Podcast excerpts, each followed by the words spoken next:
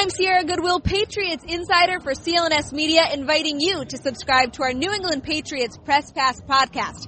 Alongside myself, Evan Lazar, Alex Barth, and Mike Petraglia, we provide inside access to the six-time Super Bowl champions from inside Gillette Stadium and everywhere on the road. Our credentialed insiders provide instantaneous news and analysis, as well as access to full press conferences from Bill Belichick, Tom Brady, Robert Kraft, and everyone else inside Patriots Place. Make sure to subscribe to New England Patriots Press Pass wherever you listen to podcasts.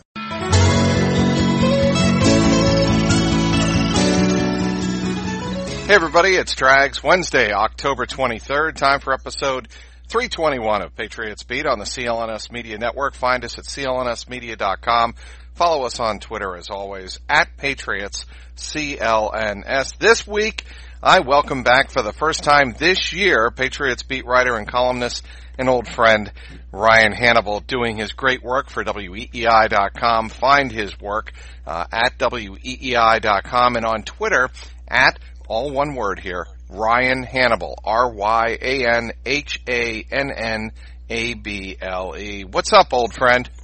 What's up, Trags? It was good, good seeing you uh, a couple nights ago at MetLife for the Patriots Jets game. I haven't really seen you in a while, but our, our, seats were pretty close to each other and brought back old times. Yeah, I don't really go out of my way to say hi to you at Gillette.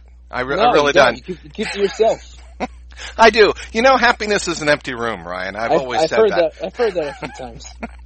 um, so I got to tell you, uh, and I was just telling you this a few moments ago uh, off the recording that um, I thought Monday night was going to be a game. I, I really did, and shame on me because what I saw Sam Darnold put out there and Adam Gase and uh, the whole Jet organization that was just uh, beyond embarrassing. And actually, a friend of mine, a Jet fan, a lifelong Jet fan, I went to Villanova with, um, asked me what was worse, the butt fumble game uh, in uh, Thanksgiving 2012 Yep. or Monday night.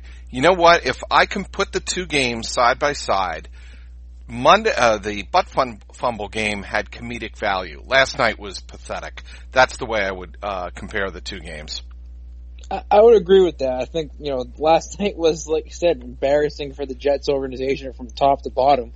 You could go really up to the non-football people, whoever agreed to have Sam Darnold mic'd up by ESPN. That was really bad. Then the on-field product was just as bad, and that's coaching too. I thought Adam Gase had a really poor performance. He couldn't scheme anything up for Sam Darnold. Then the offensive line was terrible. The story of the game was Sam Darnold and, and just what a what a disaster the Patriots defense forced him into. And I I don't think many people saw it coming, but maybe that just shows just how good this Patriots defense really is. You know, there are quarterbacks that last night reminded me of. Uh, one being Andrew Luck, meaning quarterbacks who get in over their head against the Patriots, then they start swimming in quicksand and they're dead in like 10 minutes. Yeah, I think there could be something said for that. I thought that even the way that Gase called the game, he didn't really call much conservative plays after the, the struggles early on. Like clearly Darnold was, you know, completing some passes when he was rolling out and, and, you know, having passes thrown on the run, but he just seemed to go with the same stuff, just have him stand back in the pocket, try to read the defense and that wasn't what Sam Darnold was good at last night. Like you said, he was seeing ghosts and he had no idea what he was facing and, and that led to all those turnovers. So if you're looking at the game from, from my perspective, I thought a lot of it fell on Adam Gase for just doing a horrible job and putting Sam Darnold in some really bad spots. All right, enough about Monday night. The game sucked, but the Patriots are 7 and 0. Um, I think, you know, by all rights, they should be 8 0 going into Baltimore uh, for that Sunday night game uh, at M&T Bank Stadium. I think they're going to handle Cleveland. I just don't see Baker Mayfield as incredibly inconsistent as he has been this year, coming to Gillette Stadium and beating this Patriot defense. I don't see it. So, enough about the on-field uh, for now. How pumped do you think Patriots fans should be about Mohamed Sanu?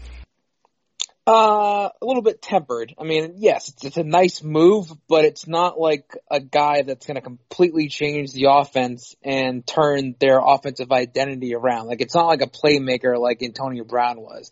Like, sure, it's it's a nice piece to have. It's another veteran for Tom Brady to throw to. It's a guy that can take some pressure off some of the wide receivers right now, like Julian Edelman, Josh Gordon, Phillip Dorsett. So he's just a complementary piece. And I think it was a move that needed to be done, but I think that the expectations could be a little bit high with him com- coming in where everybody expects him to be this, you know, 100 yards a game type player just because of the hype that he's got. So I think it's a nice addition, but not something that's going to like drastically, drastically change the outlook of his team. Okay, let me take that a step further. How much of this was made to uh, pacify Tom Brady? Uh, probably a good percentage. I think just, you know, listening to Tom talk basically since the start of the season and his reluctance to work with younger receivers and, you know, how, you know, basically negative he's been towards the offense. I think they felt like they needed to make a move, but I, guess, you know, looking at Monday night, Jakobi Meyers had the best game of the season. Five catches on five targets. Going back to the game against the Giants, nine catches on his last nine targets. So their chemistry seems to be developing. So I guess you know, maybe if Tom saw this coming, maybe he didn't push for the move for Sanu, but either way, you, you can never have too much depth at the wide receiver position, so it's not a bad thing to have Sanu in the mix, and it'll be pretty interesting to see how they sort of shake out the roster because I can't see them carrying seven wide receivers with the addition of Sanu and also N'Keal Harry still on IR activated to return. So they have some sort of decisions to make over the next couple of weeks to see how they want to move forward at that position.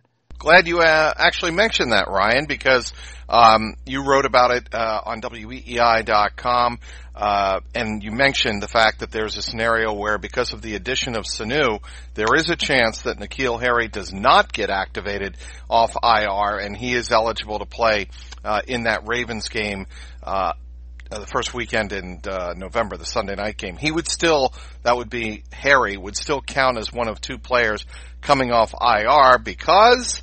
Because they've already, he's practiced. He's been at practice. So Correct. He, he, he, counts. And so they, they have one, one guy left, and by all accounts, that's going to be Isaiah Wynn. So we'll see, we'll see how, how it plays out. Like I said, that's one scenario. I'm not saying that it's definitely going to happen, but I just think when you look at who is at the wide receiver position and sort of what you know you're going to get out of those guys and you don't really know what you're going to get out of Harry, it might prove to be a case of Jakobi Meyers or N'Keal Harry. And based on what we've seen right now and also back in the preseason, I'm taking Jakobi Meyers. I love what I've seen from Jakobi Meyers, and I'll tell you, you know, he made two or three catches on third down on Monday night that were very impressive. The one to me that stuck out was where uh, it was outside the numbers towards the sideline, and Josh McDaniels uh, made a point of referring to this on his uh, conference call on Tuesday. The hands that Jakobi Meyers has are, are as strong as any young receiver I can remember on the Patriots in recent memory. See, I had another one that stood out to me. The one that he sort of saw that they were playing zone over the middle, found the soft spot that was enough to get the first down, and Tom Brady found him right there. Like that was to me like the the play that showed me that he understands the Patriots offense. He trusts Tom Brady. Tom Brady trusts him. And and that was a play that you know said to me that that they're clicking, and that's more of a, a mental thing as opposed to the physical you know catching ability that you, Fair. you said. I, I totally yeah. But, go but, ahead but it just shows how much progress Jakobi Meyers has made in this offense and his ability to contribute. So that that's why in the scenario I said I would take Meyers over Harry. Yeah, and I think those are both great points um, that that you make there. Uh, I think that um, the reason I pointed to that catch, the the athletic catch, is how many times over Tom Brady's tenure have we heard about his desire to want receivers who compete for the ball, compete for either compete for a 50-50 ball or compete for a ball that's in a very difficult place for the receiver to catch, but only the receiver can get to the ball. And that's the play that I thought for a rookie, Jakobi Meyers made uh, early in that game that, that stood out to me. But certainly your point about uh, the mental aptitude and showing Brady he understands uh, the intellectual aspect of running routes and differentiating between man and zone. That's also a, a terrific point as well. We're speaking with uh, Ryan Hannable, he along with Andy Hart, who, by the way, here's a uh, preview, uh, will be on Yep. the Patriots Beat podcast next week. So it's back to back. WEEI.com uh, hosts here on the Patriots Beat podcast. Powered by CLNS Media. But uh, you guys, both of you, host the Off Day podcast on WEEI uh, and WEEI.com. How is that going? It's going good when Andy lets me talk. He kind of talks a lot and rambles That- on and on. yeah, that's on. his TV background, though. You know I know, I know. So I think I've improved a little bit on getting some some words in and, and making my points, but oftentimes I feel like I have to like almost raise my hand and say, "Hey, I have a point. I'd like to talk." Well, But that's why you've got to rudely, like I just did with you, you've got to just jump in and say, whoa, whoa, whoa, whoa, whoa, whoa, whoa. I've I've tried and I've realized that's sort of what I have to do, and, and manners go out the window with him. And, and it is it is a podcast, so I guess anything goes. But and I like Andy a lot. Really good good to work with. Funny guy, jokes around, doesn't take himself too seriously. We can talk about the team, really anything. We can debate back and forth. Doesn't take things too seriously, and just a good guy to have um, for our, for for the podcast. It's been good. Again, speaking with Ryan Hannable of WEEI.com. Follow him on Twitter at Ryan Hannable, all one word. The football season is most certainly in full swing. Get into the game with our exclusive sports betting partners, betonline.ag. They're simply the best in the industry. Sign up today to receive your 50% welcome bonus on your first deposit to start betting college or even professional football. Every spread, every total, every winner or even loser. Straight bet, parlay, or tease your way throughout the entire season. You can bet on wild proposition bets, something like after Jay Gruden was fired by Washington last week, who will be the next head coach to get the axe? And will the Dolphins win a game? I I like to think uh, the Bengals might be in that conversation as well, uh, heading down the season uh, as we uh, approach the midway point of this season. I think that, and the Dolphins and Bengals, by the way, Ryan, they play on December twenty second. Uh, Go get your tickets now. yeah. Well, I'll, I'll tell you, we're we're going to be in town. Uh, I think with the Patriot game uh, the week before that. As a matter of fact, December fifteenth. I cannot wait for that. Get the fastest to market odds, updates, and payouts with our new sportsbook partners. BetOnline.ag. Head over to the website today, or you can also use your mobile device, convenient enough, to join and use the promo code CLNS50 to receive your 50% welcome bonus. BetOnline.ag, your online sportsbook experts. Back with WEEI.com's Ryan Hannable. Okay, explain to me why is Jimmy Garoppolo having a better season than Tom Brady? Whoa, whoa, whoa, whoa. I, I didn't phrase it like that. I said I would take Jimmy Garoppolo right now over Tom Brady. And yes, it was sort of a, a hot take, made the rounds around Twitter, got some, uh, some quite a bit of backlash, but I expected it when I said it. Um, I, see, I don't think it's that big of a gap. Like, I'm not saying that, you know, Garoppolo's way, way better than Tom Brady. And it actually came about on uh, with Mike Mike Mutnansky at Mut at Night, where I was ranking the quarterbacks in the league, and I said that I didn't think Tom Brady was a top five quarterback, and I said that he was probably in the five to seven range, and I had him at six, and I had Garoppolo at five, and so that's where that all started. And you know, I, I just look at the Garoppolo, his athleticism, he, he's able to you know make some throws on the move. He's you know made some throws down the field. I just think you know Brady's thrown some uncharacteristically poor interceptions this year, and that's sort of where I came to. And so I'm not saying that you know it's it's this like surefire thing. Just that that's what I said on that given night, and I guess I still believe it. You know, I don't think it's a terrible take. You want my position or my uh, read on Tom Brady's season so far? Let's hear. I, I think he has had great segments of games, great moments during uh, the seven and zero start to this season. Uh, you take a look at Monday night, the way he started the game like a house of fire. He was what eight of nine on the opening drive for like fifty five yards. yeah, Uh, like laser four, for four on third down. four for four on third down. Exactly. Uh, you know, and he engineered that 16 play, 75 yard, 78 yard scoring drive to open the game. And I think, you know, that was as good as Tom Brady has been in rhythm, certainly as good as he's been to start a game this year.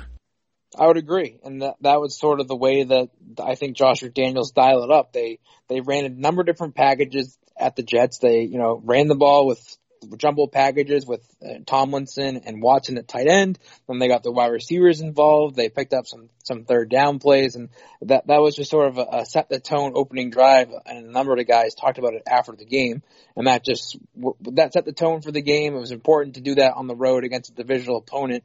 Um, another point, I guess, to the offense, I thought it was interesting listening to Brady before the game with Jim Gray for Westwood One basically acknowledged that he's changed expectations for the offense going into this game with that mini bye, just sort of realizing that this offense isn't, you know, an offense that's going to put up 35, 30 points a game and, and they're more reliant on their defense. And maybe this is going to be a year where it's like the early 2000s where Brady's more of a game manager type where they rely on the running game, not making mistakes and, you know, putting it all in the hands of the defense to win these games, you know, 21 to 7, 21 to 13. Just sort of a new look for the offense and sort of maybe lower Tom Brady's expectations because we've seen how frustrated he's been to start the year and maybe if he realizes, you know, that this offense isn't expected to score 30 points, maybe we'll see a different mindset from him at this point of his career, do you think it matters that he would, in terms of his prestige or image,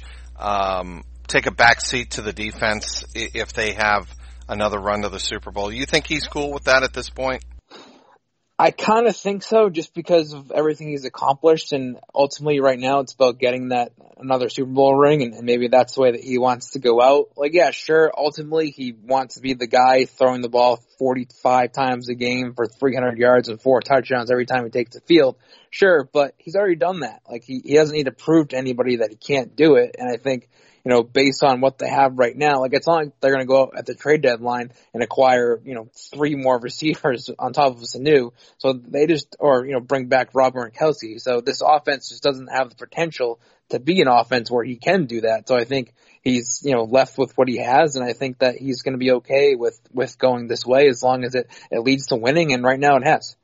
I think the Adam Schefter stuff was kind of a whole bunch of nothing before the game. I think, you know, I don't disagree with Adam's point that, you know, yes, Tom Brady has sold his house in Brookline and Alex Guerrero sold his house and maybe he, you know, both of them are going to move to Connecticut and, you know, they're going to be closer to New York City and, um, also that Tom Brady, uh, as people in the know uh, are aware, has a voidable contract after this year with the Patriots.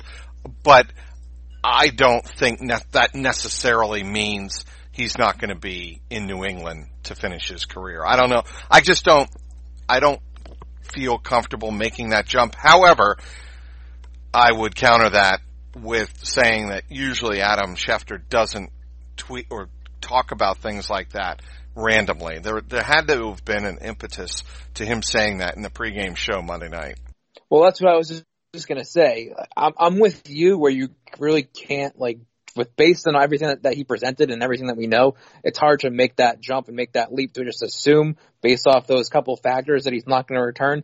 But then you have to think who this is coming from, and it's Adam Schefter, who usually he's he's not a guy that just throws things out there. Usually it comes from somebody of the know, and and we should point out that he was at MetLife Stadium on Monday before the game, working for ESPN.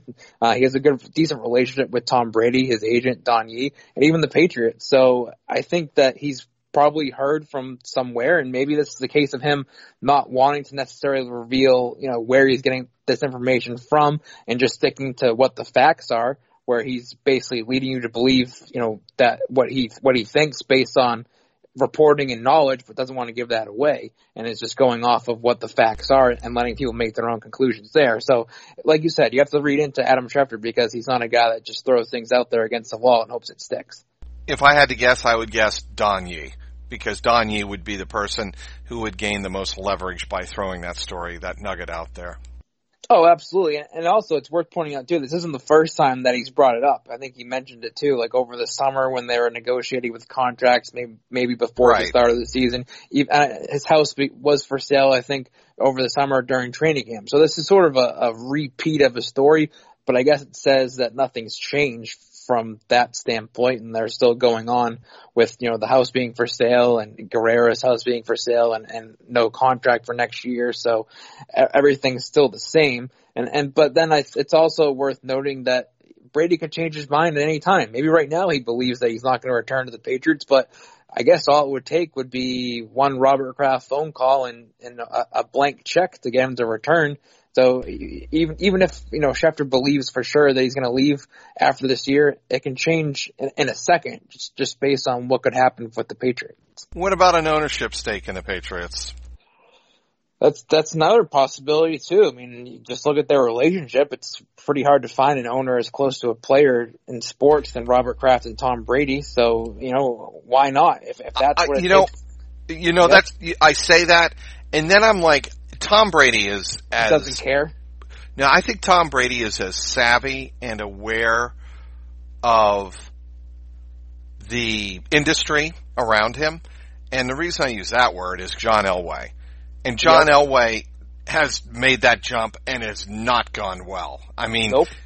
it's, you know, he got Peyton Manning and that was great. And they did win a Super Bowl.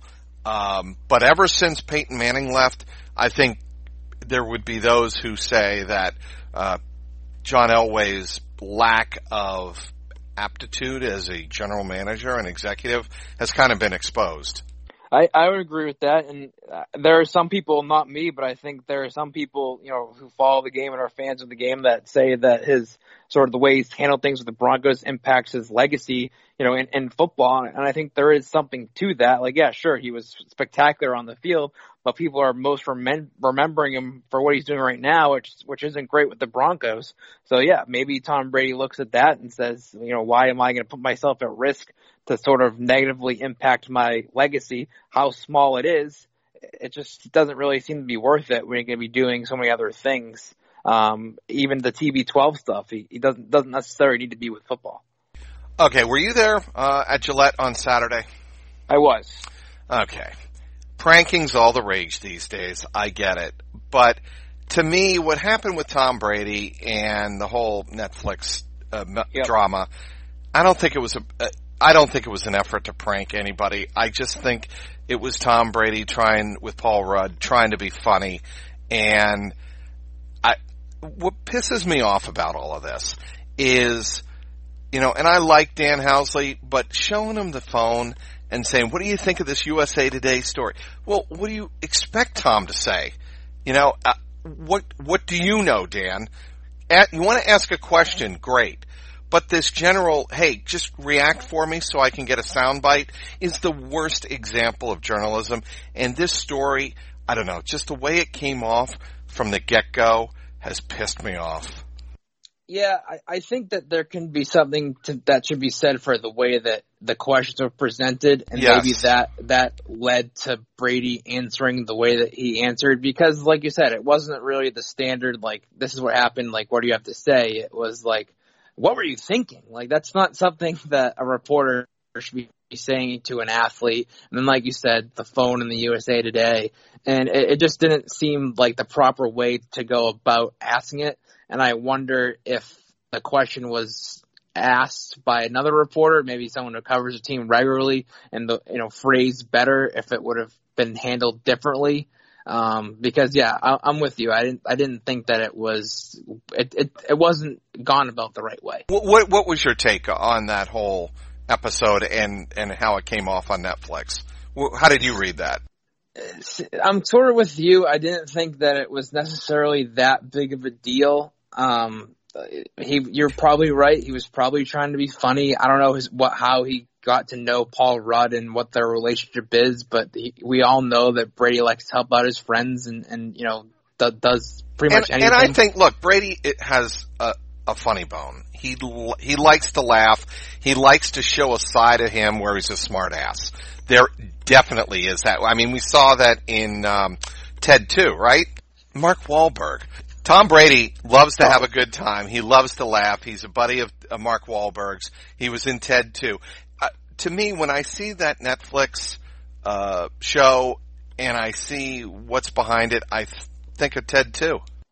Yeah, I think so. The part I guess that that bugged me was the blaming the media part. Like that just seemed to me like what what are you doing here? Like that just seemed like the the easy way out for him to blame the media. And I, I do think he has sort of a point where people in this culture sort of jump to these conclusions without asking questions, just see things and, and make their own conclusions with, without, you know, furthering, you know, asking questions and whatever, but just based off of what was shown on, you know, on Twitter, that little clip, it could be understood why people made that leap. So just, I wish he would have gone about it a different way and maybe gone after the director, the production people, um, for putting himself in that position because the media didn't do anything. The media just went off of what they saw on Twitter and, you know, any reasonable person could have made that conclusion, whether it was intended to be or not.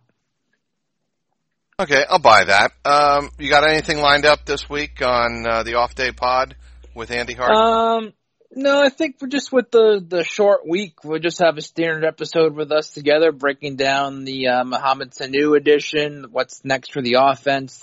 Can the defense pick it up? And then I guess look forward to the rest of the season because we're actually going to start getting some games that should be competitive.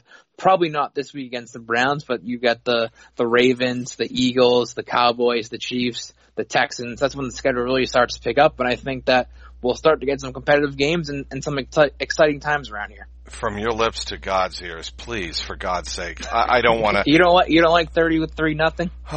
Look, I will say this: when I'm writing the game story, it certainly makes it a lot easier because I'm done with about eight minutes to go in the third. But you're quarter. writing the same thing every week. That the off that the offense is you know getting better and the defense is unbelievable. It's the same thing every single week. Well, correct. And the other thing is, and and anybody watching the game is thinking this. Any Patriot fan watching the game is thinking the following yeah, but how really good are these Patriots? They're seven and zero. Oh. Right. But do we really know how good this this team is? Has the defense really been tested? I I actually think the defense is that good, but I don't know about the offense. I I just there's something nagging at me about their inability to like run consistently. Yep. That that just nags me in the, the back of my mind, but maybe I'm just looking for drama and no, no, you're right though. The offensive line they had problems from training camp, whether a fault of their own. When you lose your starting center a couple weeks before the start of the season, you, you lose your left tackle. You're on plans, you know, C and D because you lost Jared Veldheer and Brian Schwenke. So you're on, you know, guys you didn't expect to have, and now you have Marshall Newhouse playing left tackle, who has, you know, he is what he is, a swing tackle, not really dependent on to start NFL games protecting Tom Brady's blind side. Ted Karras is another one, a great, you know, backup center, but not a guy you want to have start 16 games. And I think that's impacted the whole offense. It starts up front where they can't run the ball consistently and therefore they can't set up play action and, and protect Tom Brady as much as, as usual. So I, I think that whole thing has impacted the offense and that's why they're not clicking. When you average whatever, what was it, 2.4 yards a carry last night, or Monday night, that's not that's not recipe for success, and and that's not what you're looking for as an offense. So I think you are you are right to question is, is this offense going to be good enough because the defense can only carry you so far. They can only you know shut out so many teams. They can only shut down.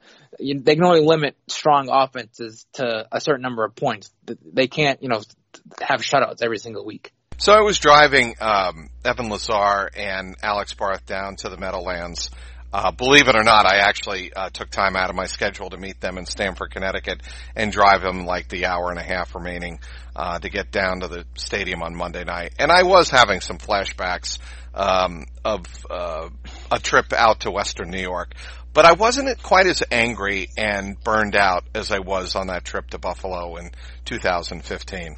No, no, no. I, I managed to hold it together. I managed to you know, not lose it as at a rest even, stop. Even even going through the gridlock of New York City traffic. I tell you what, when did you get down there?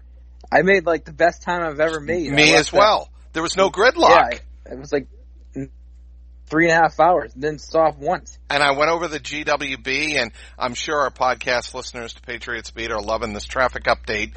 48 hours after the fact, but um, there was no traffic. It was as easy a trip uh, on a weekday night as I, and I've made several trips down there during the weekdays as I've ever had. And I'm like, wow, this is a pleasant surprise. Probably because both of us got down there about five hours before the game, but still it was nice to be able to drive down there even, uh, with two clowns in the back seat.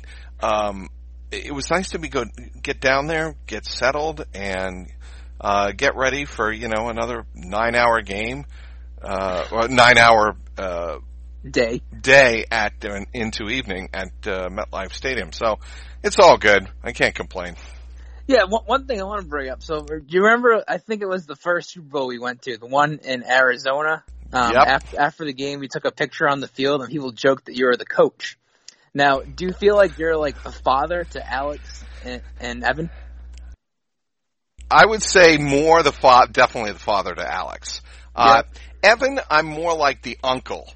All right, I, because Evan's, well, I mean, you know Evan. He is smart guy. as, as smart a, a young football writer as I've ever been around. And that's not to demean anybody on the beat. Uh, there are a ton of fabulous young writers, yourself included, on the beat. Uh, but, but, um, Evan is his own cat and he looks at the game in a way that I just couldn't. Even when I was younger, I didn't have that capability. I didn't have all, and we've talked about this on Patriots Beats, Patriot Beat, um, podcast before.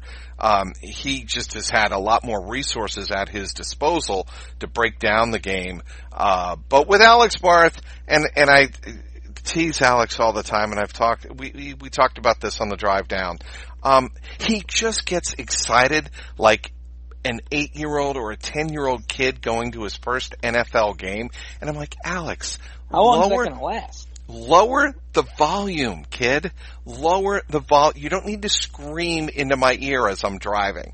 And, um, but he's a, he's a great kid and he is as, uh, enthusiastic as any report. I, I will definitely say this, uh, and it's not hyperbole. Uh, he is as enthusiastic a young reporter as I've ever been around. That's a good quality to have, especially in this field. With everybody seems to get you know negative with age. That, that, that's good. That's a good thing to have. There is no question about that. You can't teach that. And given the industry right now and everybody knows what we're talking about, it's a tough time to be, you know, a long-term sports journalist. That is the kind of attitude you need. Well, any, anything else you want to push No, I think just as check you out walk the through an airport? weei.com. Check out my stuff there. Me and Andy Hart breaking everything down every single day. Blogs, columns, podcasts, everything. Get you covered. Yeah, and uh, we'll have you covered next week as we host, uh, as we entertain uh, your other partner on. So if you want to take any parting shot, this is your chance to do No, it. just just make sure make sure you get your word in because you know, like I said before, he hasn't he hasn't stopped talking. So make sure you, you set the tone and take control of the podcast and and don't let him walk all over you. As we say in radio, that's a drop for me to play at the start of the podcast next week. Thanks for doing that, Ryan. Anytime, anytime. I want to thank uh, everybody for downloading today's podcast. Thank our terrific guest, Ryan Hannable from WEEI.com. Follow him on Twitter at Ryan Hannable, all one word. Also want to thank our great sponsor, betonline.ag. For producer Michael Angi and the founder of the network, Nick Gelso, this is Mike Petraglia, and this has been the Patriots Beat podcast, powered by CLNS Media.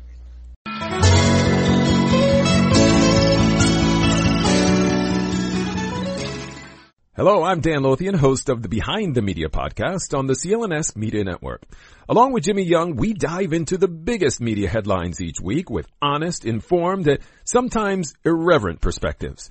It's not all serious. We deliver information and entertainment. As we like to say on Behind the Media, we find the interesting in media so you don't have to go searching for it.